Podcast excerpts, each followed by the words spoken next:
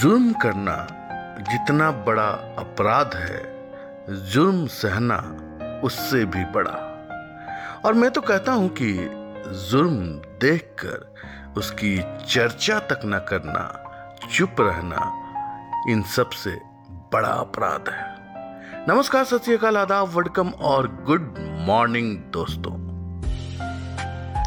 ख्वातीन हाजरात। जैसे कि आप जानते हैं कि इतिहास गवाह है, जब जब मानवता पर जुर्म, हिंसा अपने शबाब पे रहती है, तब तब वो हिंसा करने वाले आताताई का अंत बहुत ही दर्दनाक होता है। मैं ये नहीं कहता कि कौन गलत है और कौन सही, पर वसीम साहब की वो शेर आज जो मैं घटना सुनाने जा रहा हूँ उस पर पूरी तरह बैठती है कि वसूलों पर आ जाए आंच तो टकराना जरूरी है, कि वसूलों पर आ जाए आंच तो टकराना जरूरी है, और अगर जिंदा हो तो जिंदा नजर आना जरूरी है। दिल्ली से 1007 माइल्स या 1620 किलोमीटर या कह लें 874 नॉटिकल माइल की दूरी पर एक खूबसूरत सा नैसर्गिक देश है काजाकिस्तान।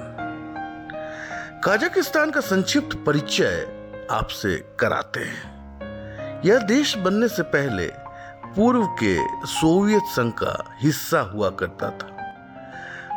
दुनिया के देशों में क्षेत्रफल के हिसाब से 9वां सबसे बड़ा देश। यहाँ की संस्कृति, भाषा, भूगोल सभी आपको आकर्षित करेंगी।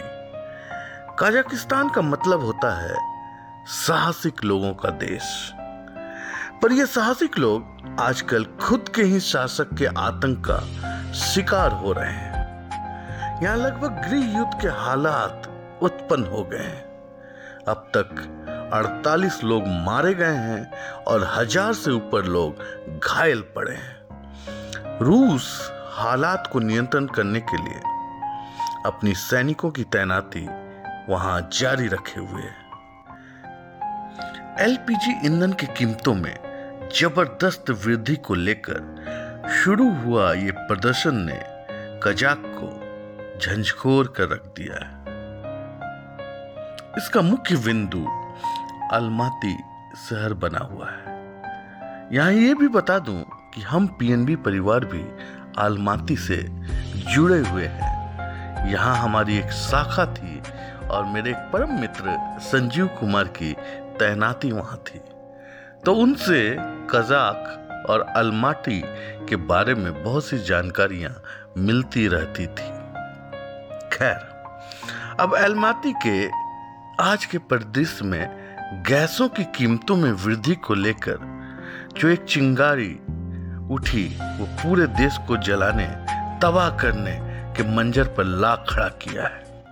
प्रोटेस्टर्स मारे जा रहे हैं, पुलिसों की हत्या की जा रही है, चौतरफा अनार्की फैला हुआ है। सरकार ने इस्तीफा दे दिया है, इसके बावजूद भी ये आग थमने का नाम नहीं ले रही। इन सब में मानवता की हत्या हो रही है।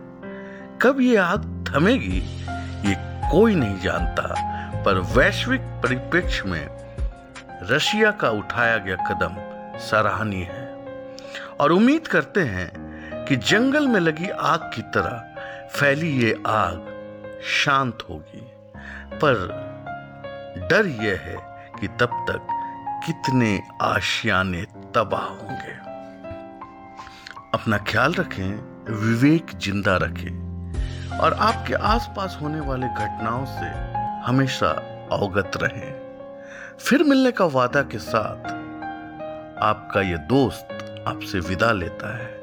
तब तक के लिए खुदा हाफिज।